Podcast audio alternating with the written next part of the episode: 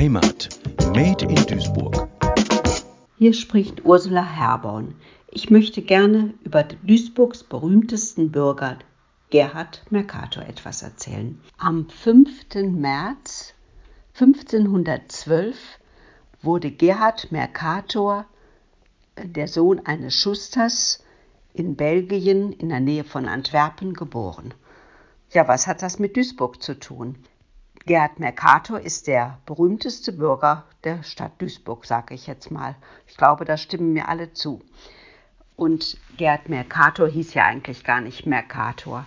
Aber damals hat man sich ein bisschen vornehmer ausgedrückt und auf Latein hieß Krämer einfach Mercator. Und so hat er sich Mercator genannt und nicht Krämer.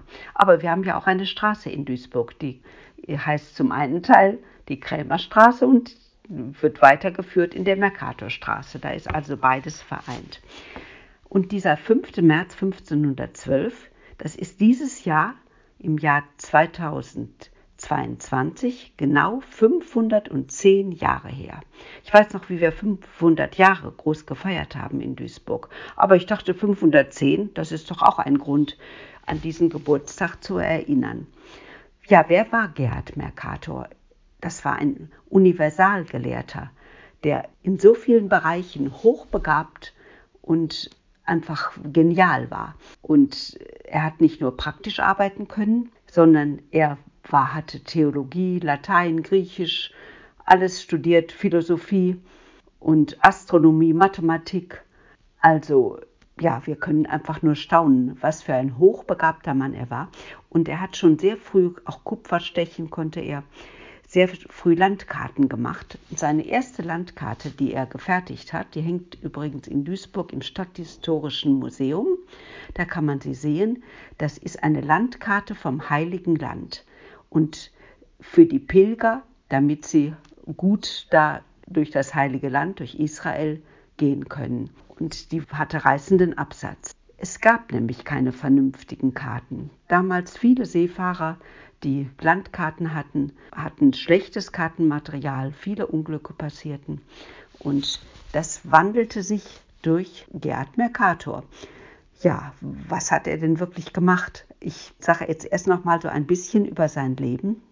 Er hat dann sich beschäftigt auch mit dem christlichen Glauben. Er hat Theologie ja auch studiert, hatte einen Briefwechsel mit Melanchthon. Er las Schriften von Martin Luther und bekannte sich auch zu dem evangelischen Glauben. Er wurde auf jeden Fall in Belgien in einem Turm eingesperrt und vielleicht monatelang, vielleicht ein halbes Jahr. Und alle, die mit ihm dort eingesperrt waren, sind gestorben. Er wurde als einziger freigekauft und hat dadurch überlebt. Und dadurch ist er als 40-Jähriger nach Duisburg gekommen. Ich denke, dass das der Hintergrund war, weil Duisburg eine freie Stadt war, wo religiöse Freiheit herrschte. Und Duisburg gehörte zum Herzogtum Jülich-Kleveberg. Und da war Religionsfreiheit. Und man plante damals in Duisburg eine Universität. Und das war ein Anreiz für ihn, nach Duisburg zu kommen. Und das Landvermann-Gymnasium, das, da hat er dann unterrichtet.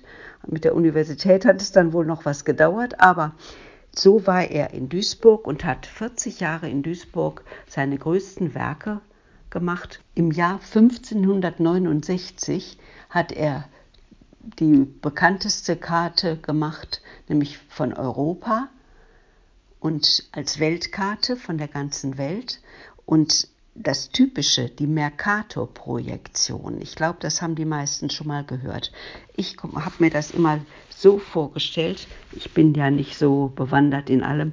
Aber wenn man eine Apfelsine hat und die Apfelsine vernünftig schält, dann ritzt man ja rein und hat, wenn man die Schalen abmacht, dann ist, fehlt überall was. Wenn man das auf die Schale auf äh, den Tisch legt, und diese Winkel, die da fehlen, das ist das genau zu berechnen. Die runde Erde und wenn man eine Karte machen will, dann fehlen ja überall solche Ecken.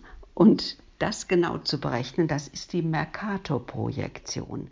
Dadurch sind seine Karten so genau, weil er das richtig berechnet hat.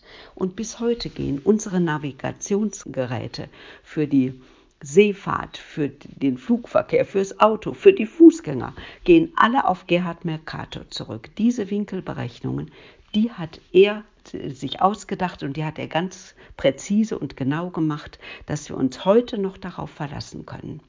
Wer navigiert beim Segeln, der weiß, wie das geht. Die mythologische Figur Atlas, die aus dem Griechischen stammt, aus der griechischen Sagenwelt, da trägt diese Figur die Erde auf ihren Schultern.